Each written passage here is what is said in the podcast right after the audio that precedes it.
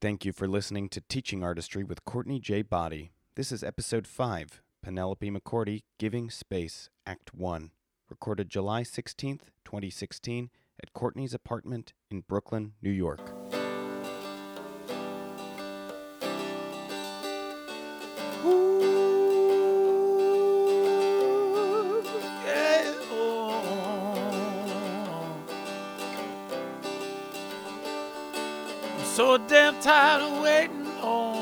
Perfect A plus B. The one size fits all prudent kids all screaming about irrevocability. Let's burn some bridges, earn some stitches, and fight our own way free. Cause the rules don't lie, but they don't apply to people like you and me. Let's start it up now. Let's start it up now. Let's start it up now. Let's start it up now. Now they say it's all decided, all divided, all laid out. And the pushcart man with a three-part plan can't understand what you're shouting about. But when the paths they plow, the lives allowed are the only roads you can see. Just remember walls were built to fall for people like you and me.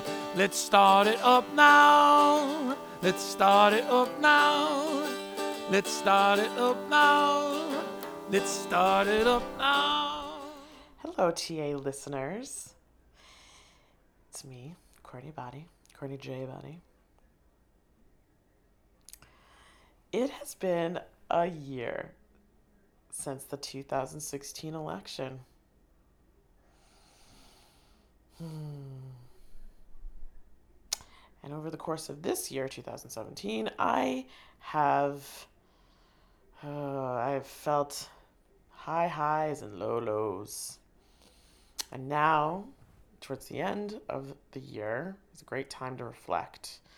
And I have been reflecting over my in person and face to face interactions with people. Um, I have been snappy. I have been anxious and angry and snarky. And I think halfway, about halfway through the year, I kind of got hip to it and was paying more attention and did not like it. So I've been trying a few things to adjust my attitude, to do some self care, and to focus on relationships in my life. Um, couple things that I've been trying. Uh, one, I've been trying to smile more. I love to laugh. I love humor. I love anything that, you know, gets a laugh. But um, I've been actually just trying to smile at people more in general. And that has seemed to help a lot. Even if, you know, it may feel fake initially, those fake smiles turn into real smiles just because you can't help it, right? So that's been helpful. Another thing I've been trying to do is um, be even more intentional, and I already try to be before I speak. So, really thinking before I speak um, and trying to intake and listen. Um, not only listen, uh, you know, with my ears, but listen to read the room and read what's happening on an emotional level. Um, and not jump to you know snappy kind of con- conclusions. Um, and the way that i'm actually doing that is the third thing that i've been trying is by asking questions as opposed to giving answers or uh, again sort of coming up with um, troubleshooting ideas if that's what's happening in the moment uh, in order to gather more information ask those questions which actually helps me do the thing that i really want to do is you think before i speak right so the more more questions I can ask, the more information I gather, the more full context I may have um, in any given situation that will help me be really thoughtful about my responses. So those are some things that I'm trying. um, and so far it's you know it's working, but it's it's definitely a practice. Okay, so in this episode, uh, I interview Penelope McCourty. And I've known Penelope for a long time, and she is a strong woman, one of the strongest people I know. And I have a tremendous amount of respect for her. She is a dancer and choreographer with a rich experience and, and training that most of which happened right here in New York City. And recently, she and I we coined our relationship as a bromance. Uh, and what that means is that we have a real connection, and yet, you know, we're not too mushy or mushy with each other. We're, it's very, you know, shoot from the hip, tell it like it is with each other, and I really, really appreciate and love that about our relationship. And this past, uh, I guess it was September, this or maybe it was uh, it's September uh, she and I were uh, paired up as a dance duo in Billy Schultz's Dancify That. Um, and if you don't know what that is, look it up. Uh, it is an improv dance competition show. Uh, how can I? Okay, picture the Gong Show mashed up with So You Think You Can Dance with costume characters. It's ridiculous and so much fun. And if you haven't seen it or been the audience, I highly recommend it. I think there'll definitely be more shows in 2018. Um, anyway, so this was a this was a new way of of working and playing for the two of us, and it gave our relationship a new dimension. And I'm kind of excited to see where that, uh, you know, where it lends itself towards in in terms of how our relationship grows. We laugh a lot we definitely laugh a ton in this episode. And I really enjoyed chatting with her, learning more about her experience um, in New York City uh, as a true New York New Yorker. Um, you know, any anybody who's lived here for seven years or more is considered a New Yorker. But she's somebody who I really think of like, even though she wasn't necessarily, um, she she moved here, but she's a New Yorker through and through. Um, so I had a great time. I hope you enjoy this episode, episode five, act one Penelope McCourty, Giving Space. Enjoy. Well, Penelope McCourty, do you have a middle name? Yes, Elisa. Elisa. I try to go by that name. Really? For like I think in middle school, and it just didn't. It just kept flopping, and I just left it alone. I, you know, Elisa is you're you're like a conundrum to me in terms of your names because uh, when I met you, you were Penny. Yes. And then you made a very distinct choice to change it to to be Penelope. Yes. Which is your name, but Yeah. like actually be called that. And um, I loved when you made that choice and how clear you were Mhm. about I am answering to Penelope. Yeah. Um, t- so tell me, uh, how would you describe yourself uh, in the state today in Mhm. terms of your artistry? How would you describe yourself? Hmm. Well, that's an interesting question. I think um, I've been in this place of thinking of not thinking of myself in a compartmentalized way. Like I'm the teaching artist, and then I'm the choreographer, and then I do this. That they all flow. Um, I remember there was this choreographer we had at Victory Dance the first year, and she talked about this so eloquently. She said, "You know, my life is an artistic practice." So when I think of myself as an as an artist today, I actually see myself as having an artful, creative life, and things just kind of flow in the way that they do. Mm-hmm. I think there was a time, and it's coming. I feel it coming back, kind of like a renaissance time for artists, where you can do all the things that you do creatively. Like a good friend of ours, WT, is one of mm-hmm. those oh, people, right? Who just does all these different things. So I would say when I think of myself as an artist, I think of myself as a creative being, and whatever I need to create in the moment will always appear. Oh, I impressed myself with that answer. That's great. Um, so I should I should talk a little bit about how how we know each other. So we've worked together. I think we met in 2005. Four. Was it 2004? Okay, 2004 when you started you started working for the New Victory and then you got a, a job, a full-time job and you left but you were doing some some like independent contractor work with us. So you were doing family workshops and um, other things with us, and then you made a choice to leave that job, and I'll, I'll, we'll get to like the Yeah. details of all that. Um, and then you came and started working for us more regularly. I think in uh, 2011 or 2012. 2010. 11 10 Te- see my dates are all off Yeah. but um but we've known each other for a really long We time have. grown up in fact you, Yes. I, I feel like more like you've watched me grow up but Mm. um um but i i i remember the first time i met you. I mean i, I remember the first time being in a room with you and being like Mm-hmm. oh she's smart.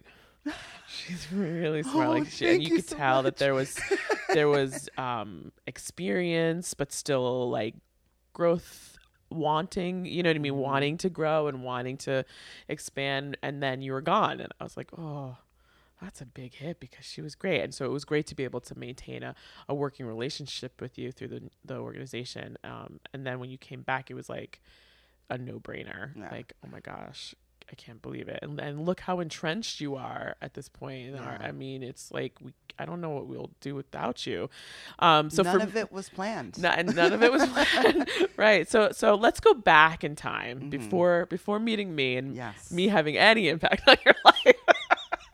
Nothing happened. There was nothing going on in my life, Courtney. Absolutely Let's- nothing until I No. met you. um so go back to your childhood you know Okay. how what you know how did you grow up where did you grow up how are the arts present in your life Mm. Um, I feel like I, I'm in. It's my summers are my reflective mode, so it's really great that you're asking me these questions because I'm writing a script right now for something and some of this information. So I'm like, oh, this is great. We're doing Oh, the work I need to do anyway. Um, I feel like my family is very artistic, but not in um, a structured, Eurocentric school kind of way. So, you know, my dad is extremely funny and a really good dancer, and so is my mom. My mom is. My mom is funny. Yeah, she's funny. But she's a really good dancer. She's a great improviser. Like I love to watch her dance. Cannot get her to do choreography. She refuses. Mm. I've tried to I've sneaked it. I try to go through the back way and she's like, "What are you doing?" She does not understand. She's like, "I don't understand choreography. I don't Yeah. understand why you do it." really It's like I don't understand why anybody does it. Like it just feels forced. And I've tried to take her to different things, and she's like, "Nope, nope." So, in my family, though, we we used to dance a lot together, um, crack a lot of jokes. I feel like we're always working on a bit, and that's a big part of who I am. I'm always working on a joke or like a turn of phrase or. Um, I just r- recognized that recently in myself. I was like, why do I keep saying that over and over again? Oh, right, because it's funny. And I'm trying to understand how to make it funnier, or I'm trying to understand what it actually means to different people. Like, I just heard somebody, I want to incorporate this so bad. They said, that person's tougher than a $2 steak. And I thought that was hysterical. It I'm like, how is. do I put that in my life? I yeah want to say that often. Mm-hmm. So, anyway, I, I- love I love stealing phrases from other people and then like making and I also like making up random me too. randomness all the way always Yeah. So we did a lot of that. A lot of playing around, creating skits. Um, my brother, m- me, I have uh, four brothers, but two that I grew up with. And I have two cousins who are a little older than me, and we kind of grew up as a cohort. So we constantly, we kind of are like the curriculum development team the teams. Like that's kind of like we like somebody work on this, somebody work on that. Blah, blah, blah, blah, blah. So that's kind of how my artistic life started.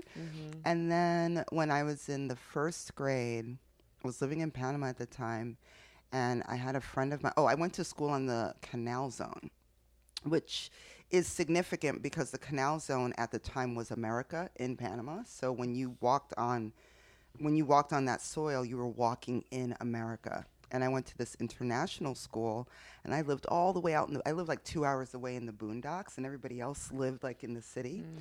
And one of my friends, I can't remember her name, but I remember what she looks like. She was taking dance class, and I was watching her practice, and I was like, I want to learn how to do those two steps. So she taught me how to do those two steps, and those two steps often appear in my choreography too. really It's interesting. Like I practiced and practiced and practiced.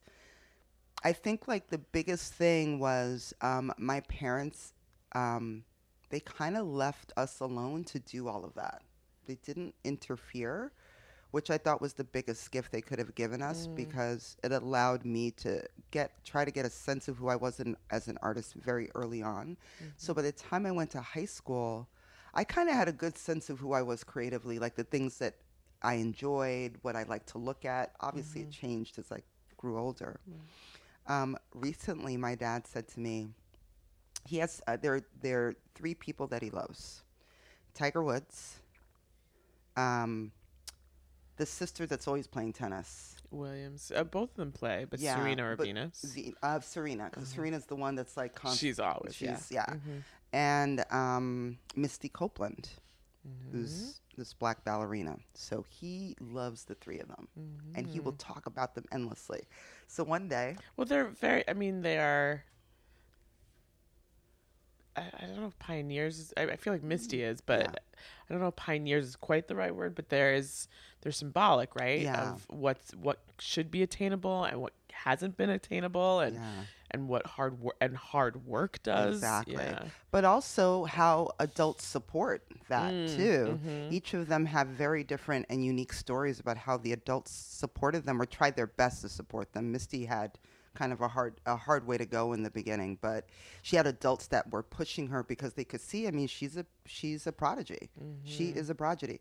A prodigy. So one day I was at this conference and Misty Copeland was there, and I get home. My dad and I talk like maybe two or three times a week. Very funny. Con- I'm like, I'm gonna record our conversations because th- these conversations are crazy. So I tell him, I saw your your best girl, Misty Copeland, the other day, and he's like, Really, really? Where? Where was she? it's like a little boy. I'm like, relax. So I just said I didn't actually meet her, but she was at this conference, and he's like, you, you know her story, right? You know her story, and I'm like, Number one, I know her story. Number two, you and I have talked about her story already.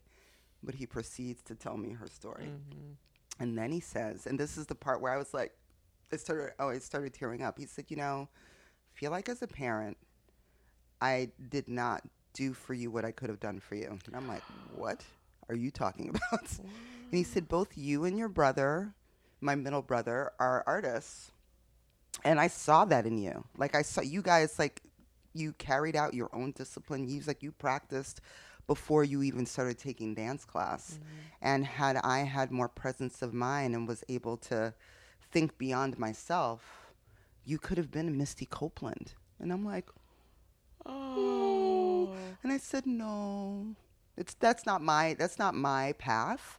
Um, but I appreciated that he was able to have that forethought, and he felt a sense of guilt. And I said, you know, you don't have to feel that. I don't, it, I would never have been Misty Copeland. it just wouldn't have happened. Like that's not my track. But um, so that gives you an idea of like just how my parents are th- think of me as artists. My my mom was scared for me. She was afraid that I would fail and I'd feel horrible. And my dad always felt like he was like, "You're hard headed." He's like, "So if you want to do something, you're gonna do it." So artistically, that's kind of the environment. That's real. I mean, That I up in. wow, that's really fascinating. That I, I definitely, I love that. You know, we grew up in the '80s, I mean, as kid, like kids, kids, Mm-hmm. right? Born in the '70s, grew up in the '80s, and there was a lot of freedom that you you got. But Mm-hmm. I felt, at least in my upbringing, anytime I had any sort of, I showed any interest in anything, there was this hard push towards it, which made me be like, no. I'm good. really Yeah. Anytime that they were like, "Oh, you like you like playing the violin? We'll give you lessons." Da, da, da, da. But because it was their decision as opposed to me asking for it. So uh, just to give you an example, I did play the violin in, in third through seventh grade, and I, it by fifth grade, I, uh, yeah, by fifth grade, I was not. I did not like the orchestra teacher. She was she was just mean in my opinion. And and you know perceptions whatever. But i just didn't I, don't, I didn't think she liked me and i don't like being someplace that i didn't feel like i belonged. So i was like you know i kind of not i'm not interested in playing it anymore. And my dad was very upset because there was this practice this rigor that mm. you know you need to you don't just give things up. And i was like yeah but i don't enjoy it anymore. Well that's not the point but it should be Yeah. it should be so the next so there was this whole like rezoning and all the teachers shifted Mm-hmm. we had a new orchestra teacher and i was like you know i do like playing the violin maybe i just don't want to be a part of orchestra so if i could just go to the classes that might be okay so i like, again i'm like thinking about it So the first thing I do is I go to orchestra and I explain in this. middle school I'm now in time? sixth grade. It's the top of the elementary school. Okay. So now I'm in sixth grade and I go to this new teacher. I have no idea. Her name was Miss Dunaj. And I said to her, uh, I explained to her what my thinking is, and she's like, "Well, actually, you can't. You like to take the classes like it's part like orchestra is a part of this." And I was like, mm, so. "Why?" and that's what I I all people would think that I was like uh, confrontational when I was I was truly like, but why is that a policy? Why is that a rule? Like that doesn't make sense. Why can't I just play and not be a part of the orchestra? And she's like, well, you can take lessons for that, but hey, why don't you why don't you try it? Mm-hmm. You know, I'm new here. I'd love to get to know you. Why don't you try it for the fall? And then if you don't like it, you can you can decide not to do it. And we can make maybe maybe think about it differently. And because she gave me choice, Yeah. I was like, okay, I'll try. And then like to the point where then I became first seat. Mm. And and she enrolled me in um this uh, like I don't know if it's a con but like a music contest or not a contest but something where you like it's called NYSSMA I think and you, hmm. anyway I'm going on and on but but the point is is that because this woman just gave me choice I was then going back to my parents saying I would like to take lessons because I'm going to go to this thing that my teacher thinks that I might be good for Yeah. and I want I want the lesson. So my, of course my dad was super excited and happy to accommodate and would go with me to the lessons. And then I was like, all right, back off. Like this is my thing, and I appreciate like you can drop me off. You don't need to be in the Yeah. room. You know, let me just have this. And then I went to this this um event and you you basically compete but I, I- don't remember the competition part but i was really excited. I was so i played the minuet and it was amazing and i was so into it. And who do i see there but mrs fields The one who was the other yeah. orchestra teacher and she was like oh i thought you were quitting and had that same attitude and i looked right back at her. At 11 years old had this audacity to go yeah well i have a really good teacher I And really like her. you. Yeah. Yeah. And then I walked away. And then she became my seventh grade teacher, and I was done. And I was out. Yeah. But it, that's just to give you a story. Like, the, so you're a parent seeing the artistry in Mm-hmm. you, but leaving you to your own devices versus a parent who can be Yeah. a little bit of a helicopter. What it can do to a kid, you know, Right. there is there is something about that.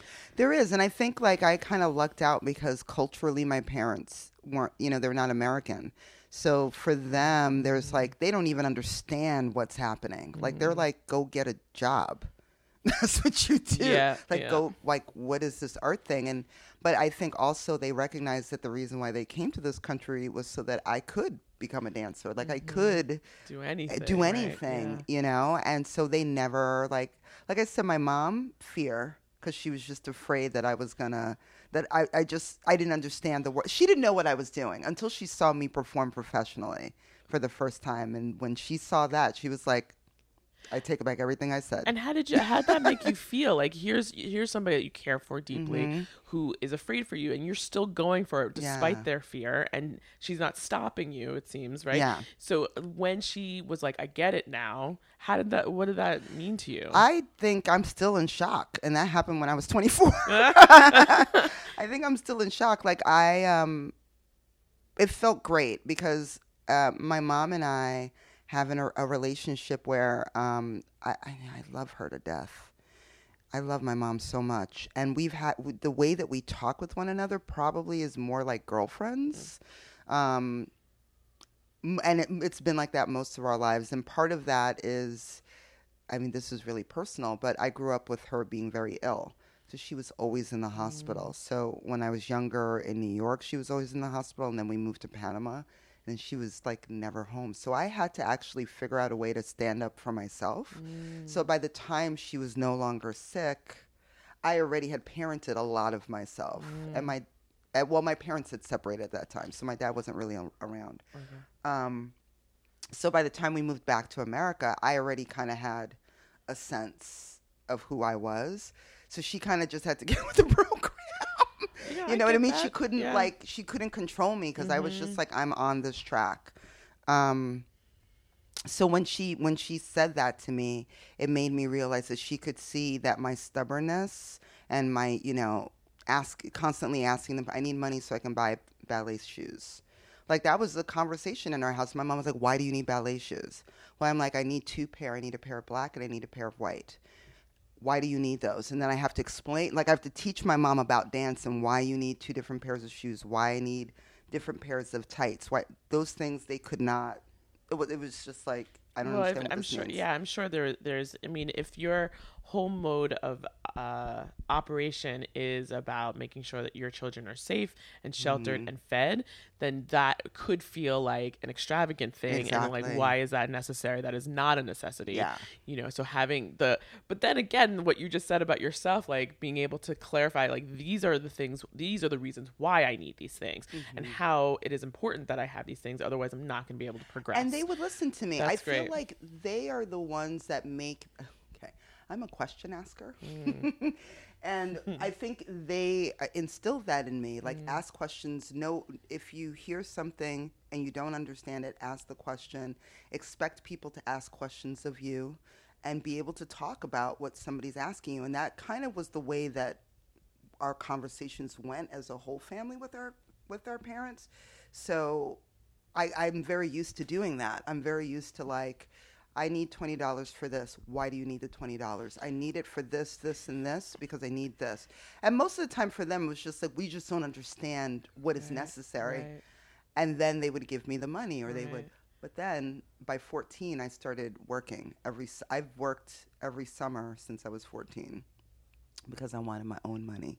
Because I did get a little tired of answering the questions. the commonalities that I'm having with people are Mhm. really astounding. So two two things. yeah. One, I I feel the same way with my mom. Like there was a point where parenting no longer happened. Um, it was a break when I was 12. Um, her she had a job that was in Manhattan, but the the off the site moved to Jersey and commute. She commuted for a year from Long Island to New Jersey, and it was just wreaking havoc on her. So she actually got an apartment in Manhattan Mm-hmm. and then would come home on the, on the weekends. And this was a very pivotal moment. You know, I'm 12. Mm-hmm. And it's you and your sister. It's me and my sister and my dad. okay. But now they have what is called a commuter marriage, right? Which there were probably, I'm sure, there were other things going on, but Yeah. that was just a, a that was the party line basically. Yeah.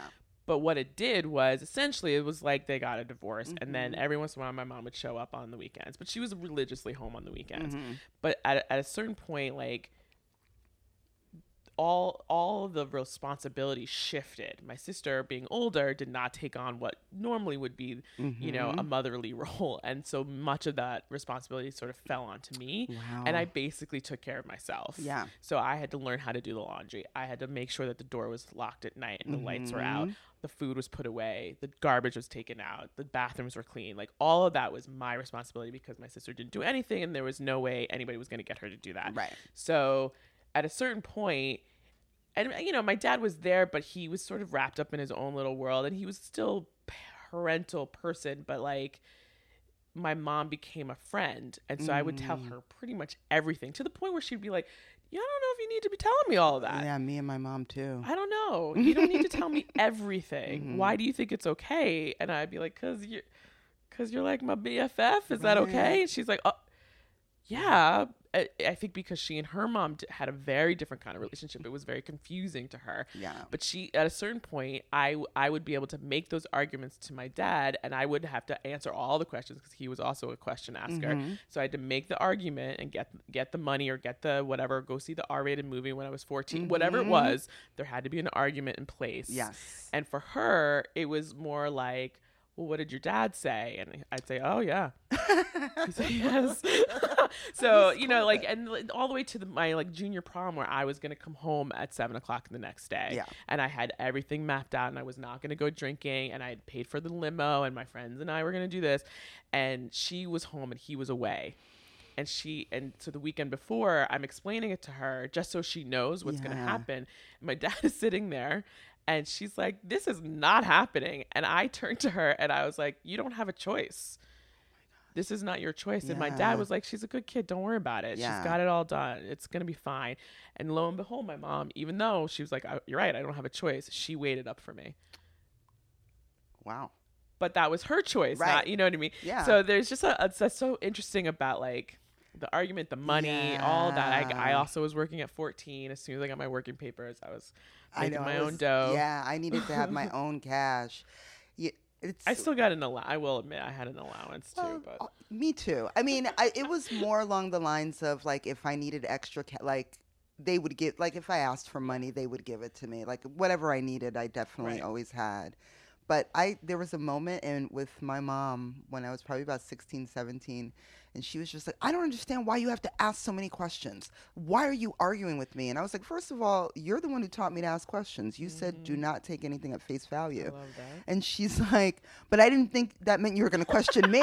and I'm like, well, why not? Like, why mm-hmm. or why would you be the one thing I don't The question? right? But also, my questioning, I found it, it's really out of curiosity. Like, I'll be like, why is that happening? Mm-hmm. And she, I was like, you're the one who's taking it personal. You're the one who's taking the question as I'm saying something about you. And I'm not saying anything about you. I'm just asking why, why, why are you blindly telling me I have to do this? I don't know what it means to do it. So I'm not going to be able to do a good job. So can you just tell me why you want me to do it? And she's like, why are you questioning me? I'm not calling you a bad person. I'm just asking you why this is happening. I, I want to go back to um, when you saw your friend er, dancing. Yes. And you said, I want to learn that. And then, how, like, and then later you were just talking about the ballet shoe. So, Mm-hmm. how did you go from, like, I want to learn that to, I'm going to learn dance and be Ah. uh, the dancer? Well, I think the decision to to be a dancer came much later. I just danced. I see. Um, so I had that moment. That was like in first grade, and then we moved up to Panama when I was in third. I mean, from Panama when I was in third grade, and in fifth grade, I had a very good friend of mine. I remember her name, Sandy Wong, and Sandy used to take ballet class. And we had play dates all the time, and she'd practice. So then I asked her if she would teach me first, second, and third position with my feet and arms. And I just liked being physical.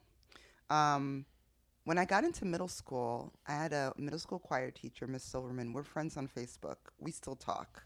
She um, was a great teacher, great teacher, and she. I felt like she saw she saw something in me and was just just gave me space. So every Friday she had a talent show, and um, either I would sing or I would make a dance with some friends. So I did that for a while. But where I grew up, um, I grew up in Yonkers and at the time, um, HBO did a series about this. I don't know if it's called "Show Me a Hero" or I forget the name of it, but it was during um, this time that I was in middle school, going into high school. The state of New York was si- suing the city of Yonkers for segregation in schools, and this is 1984. Um, so it was a very tumultuous time in the school system, and um, they did a bit of rezoning. And one of the things that they did was created a magnet program. So there was a performing arts magnet. There was a technology magnet. I forget what the other magnets were. And then there was a regular high school. So you could apply. So Miss Silverman strongly encouraged me to apply for the performing arts magnet. Um, we didn't have obviously computers like personal computers Right. or the internet or YouTube at that time. Um, but I would watch dance religiously, whether it was Soul Train or great performances on Channel 13. I was really moved by um, the Corps de Ballet anytime I saw any ballet company because everybody looked the same and moved in unison, and that just always blew my mind. And I was like, I want to do that. So I auditioned for the school. I filled out my paperwork. Again, like I did this all on my own. Like my parents were like, we don't know what any of that means. So I got my little outfit together and I put together a little solo and I stole a whole bunch of moves from the American Ballet Theater. and some and some soul train moves and I'd been already improvising a lot mm. anyway. So I just I did oh, there's this song by Beethoven's 5th mm-hmm. right? There's a disco version. Mm-hmm. That was my music. Nice. Had on pink leg warmers and pink capezios and a black leotard. This is before taking dance class. I just this. happened to have these things in my house.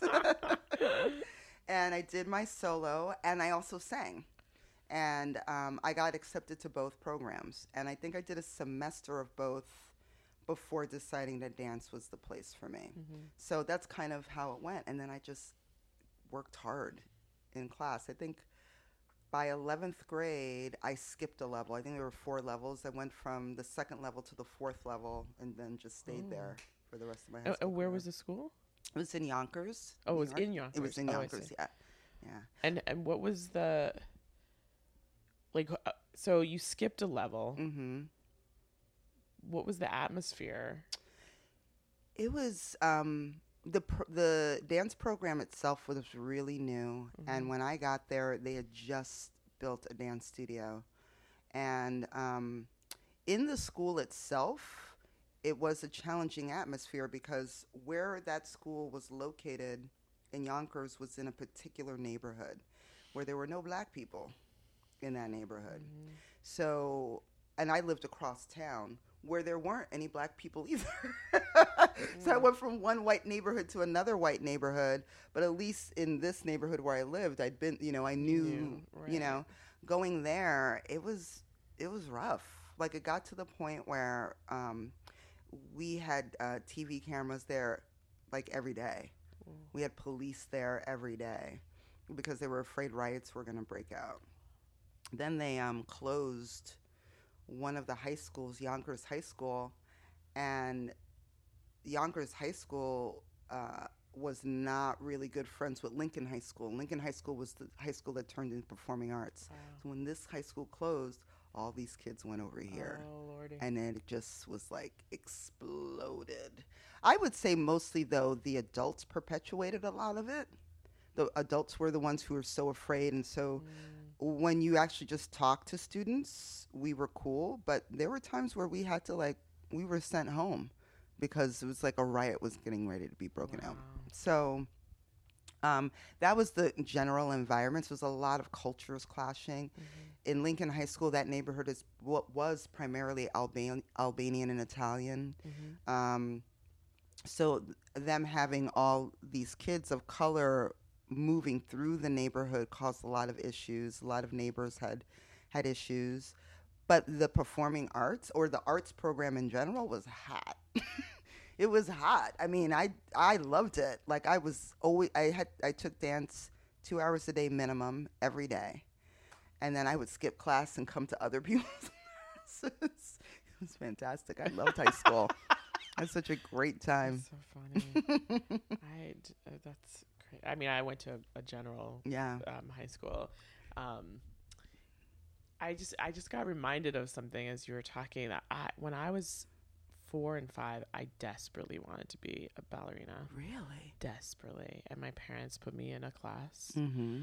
I was, you know, like a toddler class or whatever, like for five year olds, beginner. Yeah. And, um, I really liked it. I was, I liked it, but I was like, yeah, Yeah. There's a lot of work. Yeah. I want to be. I like. I just liked looking at them. Yeah. Right. So there was a class that came in after where these, these. I guess they were teenagers. They looked older to me, but I, you know, I was five, so what do I know? But they, ha- they were definitely on point already. Mm. And I was like, "How do you get to that?" and they were, like, and the teacher was like, "Well, you work very, very hard, Yeah. and eventually you'll get to that that level. Is that something that you're interested in?" And I was like, "I'll think about it." But I, but my, I think either my mom or my sister would come pick me up, and um, they were always late, so I would sit in the class and watch them as at least the start, the start of their class. And I was always just enthralled with how beautiful Yeah. and elegant, and the you know they would do the warm ups and on the bar and their hands. So I would be like copying that.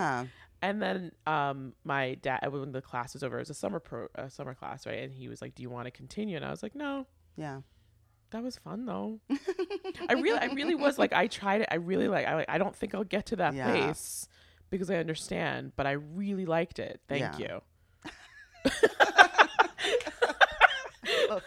but like I just I forgot because that you know, and then thinking about your mom about dancing and how you know there are just people who innately just have it in them. Mm-hmm. For me, choreography is the same way. Like I don't get it. Yeah. I don't understand. But I, I and I, I don't know. I've been in your dance classes before, Yeah. and I don't know if you notice that sometimes I am just watching, Mm-hmm. even in line. I'm watching, and I'm not actually because I have to keep watching before my body can actually Yeah. do it. Yeah. Um, but it takes a lot. Like if I can't get it, it's just like I'll just keep moving, but I'm not actually doing the dance Right, move. right. whatever this move is, I'll just do something that looks like it. Yeah. But um, yeah, I mean, uh, the the dancing is is always been really exciting to me. Yeah. Like my mom took me to the ballet and I loved it. She took me to opera and I hated it. yeah. You know, there's something about moving that communicates like this nonverbal communication Mhm. that is really like super exciting Yeah. visually for me and like um stimulating. Yeah. Is that you find that? Oh, most definitely. I mean, and it doesn't even have to, it doesn't have to be dance. I watch Mm. people move all the time, and Mhm. I've always done that. I think somebody once asked me because I do a lot of uh, text and movement pieces. Like Mm-hmm. when I choreograph for myself, that's what I do. And um, somebody asked me like, well, "How did you get into it?" And I was like, "I actually think it was watching priests. Like when I would go to church, like." All the gestures that they do when they're like praying, and I would just, Mm-hmm. as a kid, I remember being like, they're actually talking to God. Like that's what I felt, and it Yeah. and so something about that being uh, verbal and also using your body just fascinated me. So I I like to watch movement, and I'm tickled by watching people do things. Mm-hmm. Yeah. Yeah. Yeah, I like I have memorized mannerisms on people, Mm. you know, Yeah. and uh, to the point where I don't I don't I don't tend to do it very often, but I could like I could easily take on somebody else's Yeah. things so easily. Uh, I was telling somebody else um, that I, for about I don't know three years, I just kind of stopped talking. Mm. I not to everybody, but Yeah. in general, and I just was watching and taking everybody in Yeah. um, from like my my fellow students to the teachers. Like I remember, even if I don't remember like conversations or anything, like I remember movement Yeah. and I remember how somebody and and faces, you know, and like the shape of their face Yeah. and the shape of their, you know, That tends to like leave more of an impression on me than what's actually somebody saying. Mm-hmm. That's why I call myself a slow processor because somebody could be talking to me and I'm actually I'm listening, but I'm really more looking at how they move. yeah.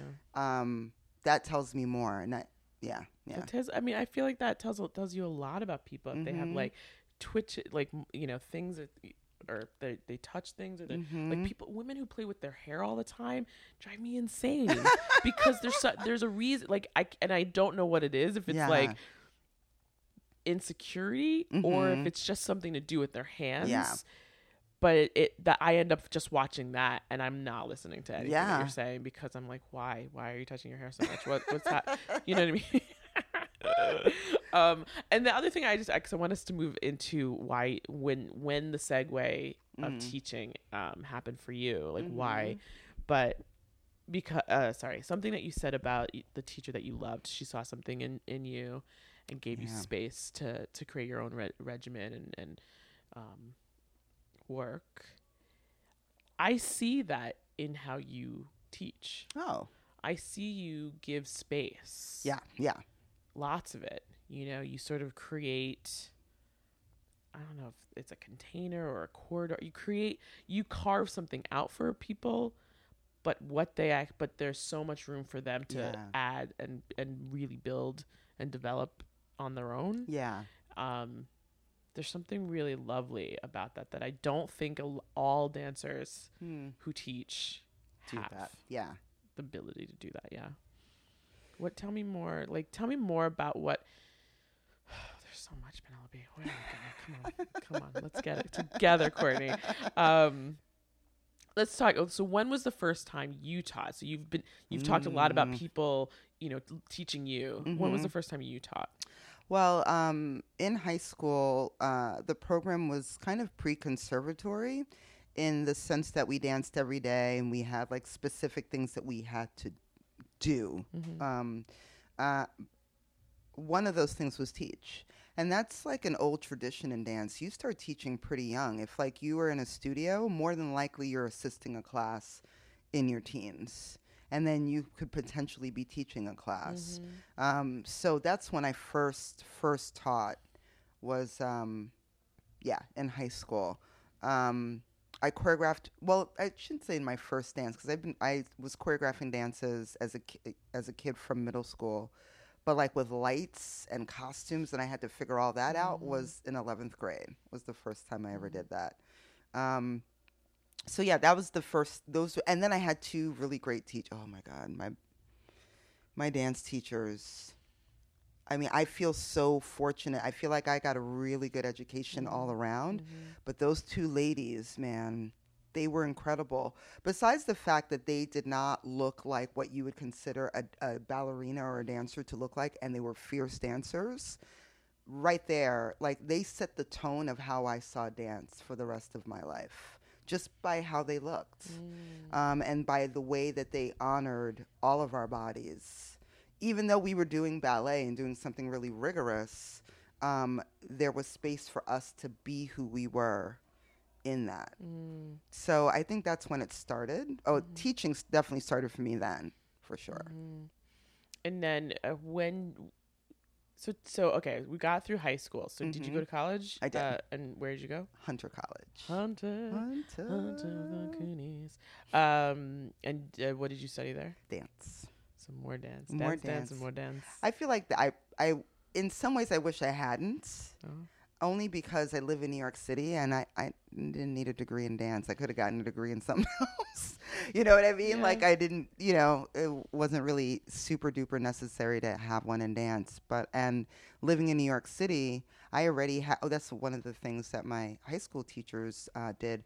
They made us. d well, at least for me, I developed a practice of going to classes. I lived in Yonkers, but I was always in class in Manhattan. So by the time I graduated and went to college, I already had relationships with different choreographers because I'd been in their class. Um, when I got to Hunter, the head of the school, I, re- I did two years at BMCC and then went to Hunter, and the head of the dance department would not let me take advanced dance classes. She put me in beginner dance classes. But the, the person who taught beginner modern was somebody that I was taking their class at a different studio. And so she was like, Why are you in my beginner's class? And I'm like, Because I'm not allowed to skip. I have to I have to matriculate through the whole entire thing. And she's like, Exactly. That's the face she made. She was Yeah. like, whatever. Yeah. So she made me her assistant in class. Okay. And I was like, Okay, I can get down with this. Hmm. So um I forget the question. I think I answered it. I, yeah, I don't know if there was a question. I was just Oh. asking what you studied. Oh, okay. Yeah. I studied and you said maybe I should, you know, should Yeah. have studied something else. But you, so you were working. You had built, started like. So who were some of the choreographers that you'd already been taking classes with? Um, oh gosh, Kevin Wynn, Mark Dendy. Uh, that particular woman was Barbara Fraser. Um, who else was I? ta- uh, Lynn Simonson. T. Ross, that was my favorite teacher. Just as a uh, her vibe as a teacher, she was no nonsense, but not from a place of meanness. She was just like, "No, I'm just telling you what to do. Just do it." Mm. And you're like, uh, "Okay, Okay. yeah, I'll do it." um, who else did I take class with? Oh, and then I met Marlies Yearby, and I was probably about 22 when I met her. And a friend of mine, I've been taking classes all over the place and choreographing, and um, a friend of mine went to an audition that she had, that Marlies had, and he said, "I think, I think you'd like this work. Like, I think you should like check out this woman's work." Um, and her class was contemporary movement with voice, so you sing as you're as you're moving, um, and you're moving big, like you're dropping down to the floor, but you're constantly singing. Um, and I loved it. And then about three or four years later, I joined her company, and then that began my Yeah. that process. And were you t- so as you were, you know, launching into a dance career? hmm Were you also teaching because that was just a, a part of the practice? Like, Yeah, I didn't teach. Uh, it wasn't the thing that like I lived off of, but my first teaching gig outside of like people who I know giving me like my my college dance teacher gave me some teaching work. My high school dance teachers gave me some teaching work. But my first like I applied for the job and started teaching was an after school program in East New York. Oh God. Oh, they fired me. That's the only job I had ever been fired from. they fired me. why? They were crazy. They they actually they fight. Well, this the short story is, I started teaching. I wasn't doing what they wanted, I think that they wanted um, something that was more street, and I was I thought that they wanted modern dance, Mm. and I felt like the students that I had wanted modern dance and needed it, even though th- there were some who were like, "Eh, I don't want to do this, and I'm like, put down the blue drink and the chips and get on stage and dance. The person who was in charge of the program, her daughter was in my class, and uh, there was a lot of ruckus between them, and then I got involved in the ruckus. So they said, um, "We don't like what you're doing." Um, I think I was going to an audition, and I was like, I, "I need this afternoon off so I can do this audition." And they were like, "Well, if you go to that audition, you're done." And I'm like, "Are you serious?" And they hadn't paid me. I'd been working there a month, and they hadn't paid me. Oh, it gets better. It mm. gets much better. So there are students that I worked with who were really incredible. They let me go. And then a parent called me. I don't even know how she got my number. And she was like, You should know it wasn't you. And that program got shut down that year. They were a mess. Mm. They were a complete mess. After school world is a it's a whole e- ecosystem unto itself, It right? really is. Um, I, I think that the DYCD is is trying to change that. uh, is Mhm. working towards, you know, building really strong programs. I- I went to an event, um, uh, I think it was like March. It was this. It was definitely this year. I went to an event, an event there, and the people. Uh, I was speaking about teaching artists, Mhm. and they all had arts programs, or many of them had arts programs, and they were the directors or the leaders, or some of them themselves were teaching artists, and um, they were eh, wanting you could tell like they wanted to be able to support the the artists that they're bringing in but they didn't necessarily have The the, resources. it wasn't even the resources it was the resources in terms of how Uh-uh. you know what i mean how to be that support not not necessarily about money Yeah. or even staff power, but like how do I support how do I create we create an environment so that an artist can come in and work with our young people and have suc- and be successful in that Mhm. environment. Um and and you know, it was a one day, half day thing, so I don't know what the follow up was or has been or is planning they're planning on doing. I want to be a part of that though. Yeah, because they they need help. Yeah. I mean, part of it is money because DYCD, um, the way that they hold the purse strings on what you can spend money on Mm. as an after school program is kind of like they dictate what you can spend money on. Interesting. I think that they're shifting because that that this person who um, created the symposium was a new position focused on Oh. content and quality. Oh, So, so th- I, you know, there seems to be some sort of shifts Okay. there. I, I don't, you know, I need to follow up with her Mm-hmm. and find out more. But I'm kind of excited about this, like, you know, no, no zone, no TA zone. Thi- you, you know what I mean? Like a place where there could be some, some real movement and Yeah. and and. and by supporting the teaching artists or finding ways to support the teaching artists or strengthen their skills, especially because so many people who do um, work in the after school se- sector are emerging teaching artists b- and don't necessarily have a ton of experience so they need they need professional development they need that Mhm. support in order to do well that that th- by supporting them you're actually being able you're finding stronger ways to reach your young people yes. and that's ultimately the point of the program right Yeah. and so helping them to sort of understand like when you're supporting your staff and your teaching artists you're actually giving a stronger support system to your te- Exactly. your, young, your teens or your young people that you're working with um, and so i'm interested in that yeah. you know in some way some way that you know we'll see how we'll see what happens but um gosh there's there's that that's the other thing like they just threw you out there didn't explain what they wanted and then told you you weren't doing what you Right. wanted and weren't supporting you as an artist to go on this audition you Yeah, know I there's just so It many was things there. Yeah, it's all. but that but that still happens Yeah. and so i all of a sudden i'm angry because i know like when was that like the 90s yeah, it was the '90s. and that still happens 20 years later you know like that's not and teaching artists in that sector still get paid the same hourly rate. it's crazy You know, it, it hasn't gone up. Mm-hmm. So I'm I'm happy to hear that shift because I do think that that also for young teaching artists is a great way to cut your teeth. Mm-hmm. And that's how I did it. And, you know, I, wor- I worked in quite a number of those programs and learned a lot about facilitation and, you know, yeah, and how to teach. So, Mm-hmm.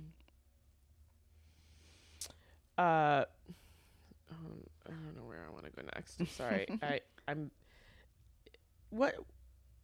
So okay, so we haven't really talked about your dance career. Yeah. Um, because I'm also interested in general. I'm interested in community, right? So you do, you- and you were talking earlier about you know there's there's this fluidity of my creative self and my all the different Mhm. parts of me as one.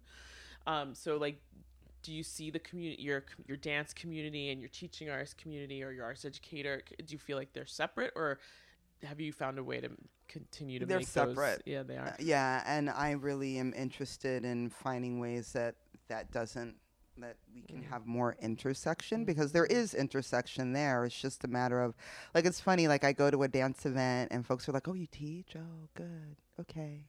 There's a little bit uh, you teach in public class. Oh, oh, okay. You know, there's there's that. And I'm like, "Yeah, no, I'm not te- I don't teach in a studio. I teach in, you know, on the third floor, you know, at Essen School. You know what I mean? Like Yeah. um, and then when I talked in the arts education field, like I feel like a lot of my colleagues do really actually don't know me as an artist Mm. per se, or at least my my dance artistry, because I do think that my facilitation and my teaching is is my main art right now. Mhm. Um, But yeah. You were just in a dance project. Yeah.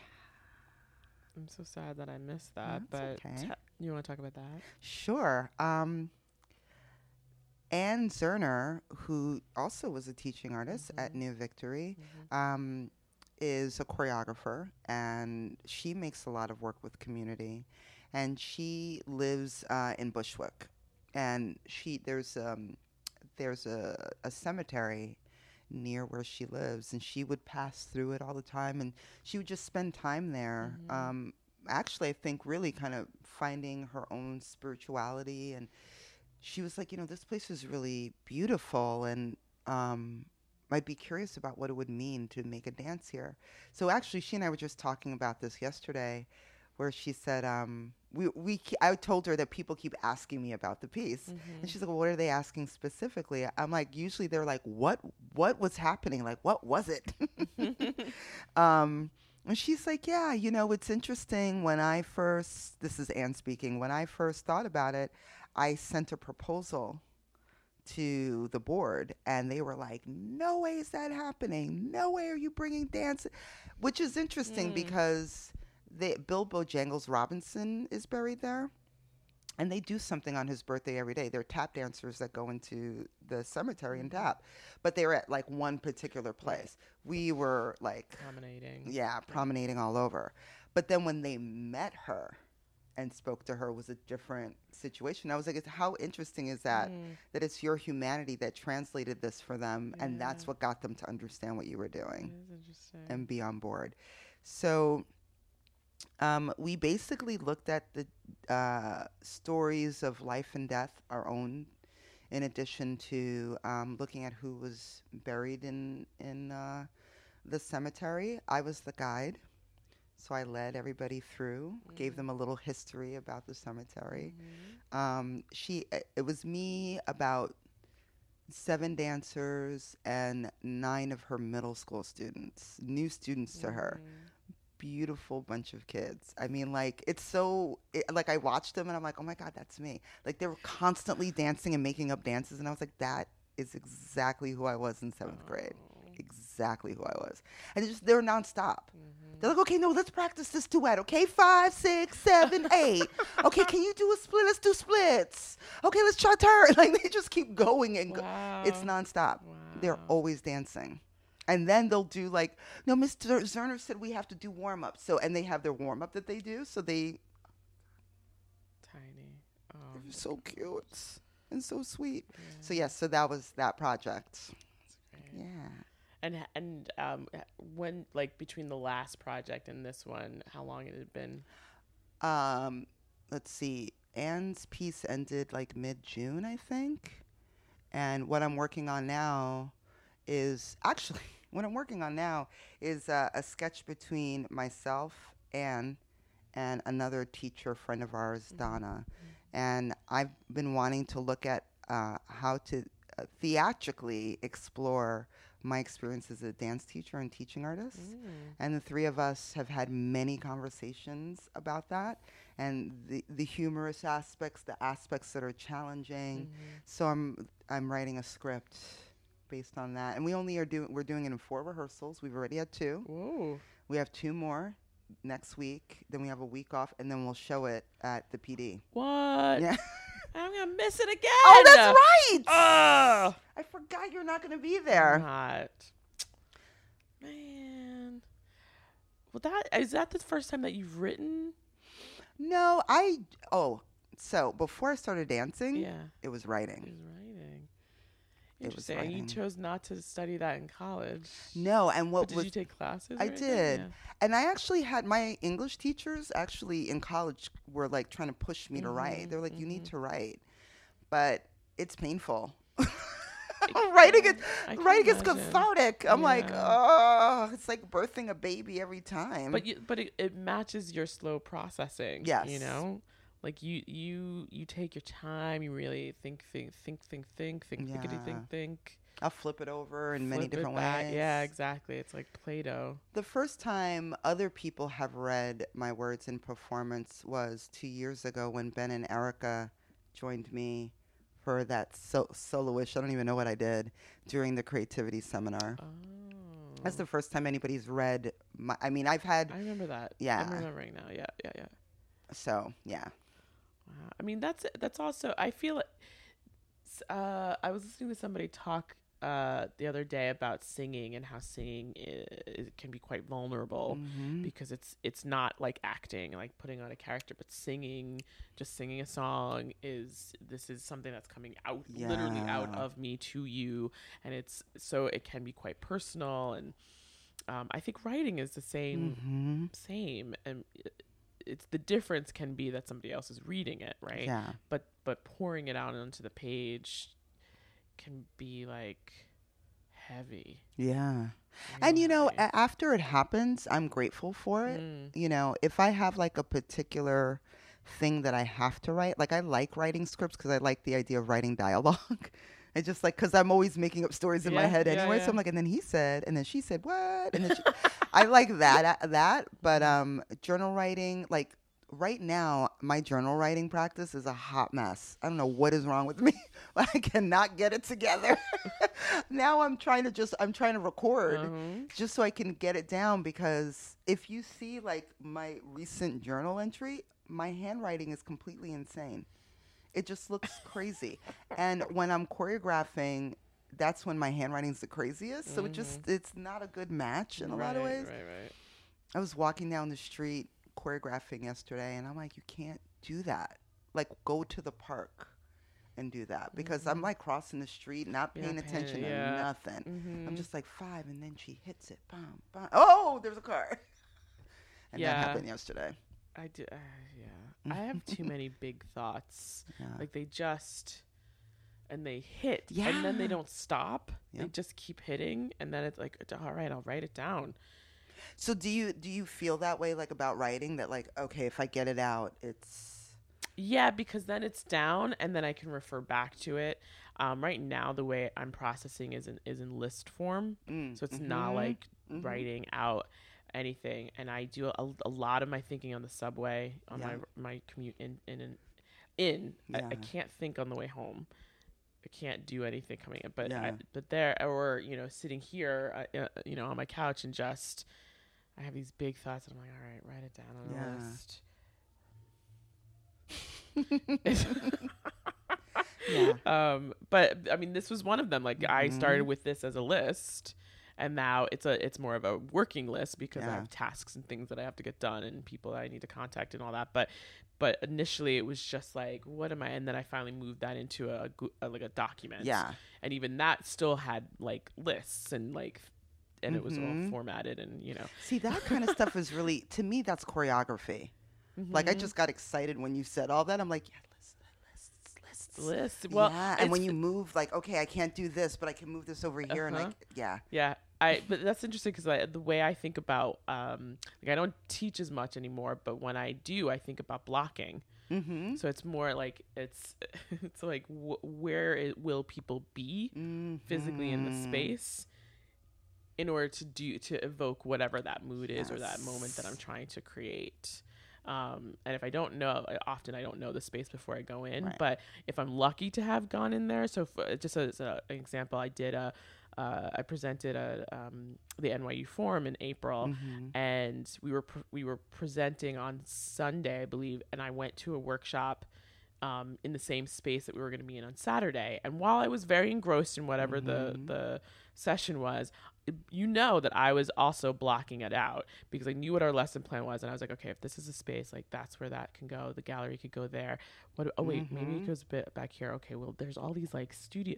There's all. This is a studio, so there were mirrors and there were doors. I was like, oh, how can we use those? How can you know? So I was literally blocking out the space, which was mm-hmm. great because my partner wasn't there um the day before so i was able to say this is so i sort of was able to then Yeah. ma- map it out and say this is that and we'll do the corridor of chairs so it's like the show and that so it was all set up so like and we had a lot of stuff too so we had an we had a plan and then we were able to execute because Yeah. I had that time and that's the way I think, you know. And then there was like, you know, more detailed questions in the moment, but like so much had been already accomplished. That is something I definitely do, and it's something that dancers do. Our Mm. biggest collaborator is space.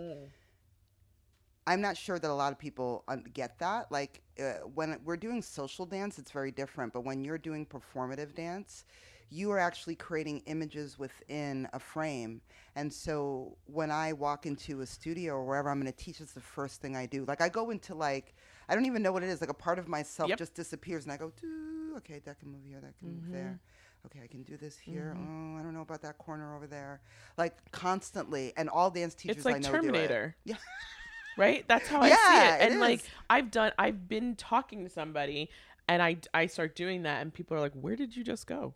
Yeah. And I'm like, "Oh, did I go someplace? I'm sorry." Yeah. But I literally was like designing the Mhm. space and it's it's like the screen whatever that Yeah, it's- whatever it is, it Mm-hmm. just like kind of goes down, and if somebody's watching, it, I mean, it's pretty interesting. I wonder. I don't know what it yeah, looks like. I don't know what it looks like, it's either, because I'm I'm hardly there. It's crazy. Right? You know. hey, what are you gonna do? What are you gonna do? Thank you for listening to episode 5, Act 1 of Teaching Artistry with Courtney J. Boddie, Penelope McCourty, Giving Space. Join us next time for Act 2. Teaching Artistry with Courtney J. Boddie is edited and produced by Ben Weber. Christopher Ritz Totten is the creative content manager. Jana Waldman wrote and performed the theme song. Tim Palin designed the logo. Visit us at www.teachingartistry.org. Follow us on Twitter at TA underscore artistry. Like our page on Facebook. Listen to us on SoundCloud. Subscribe and rate us on iTunes and be sure to share this podcast with all the teaching artists in your life. Let's start it up now. Let's start it up now. Let's start it up now. Let's start it up now. Ooh.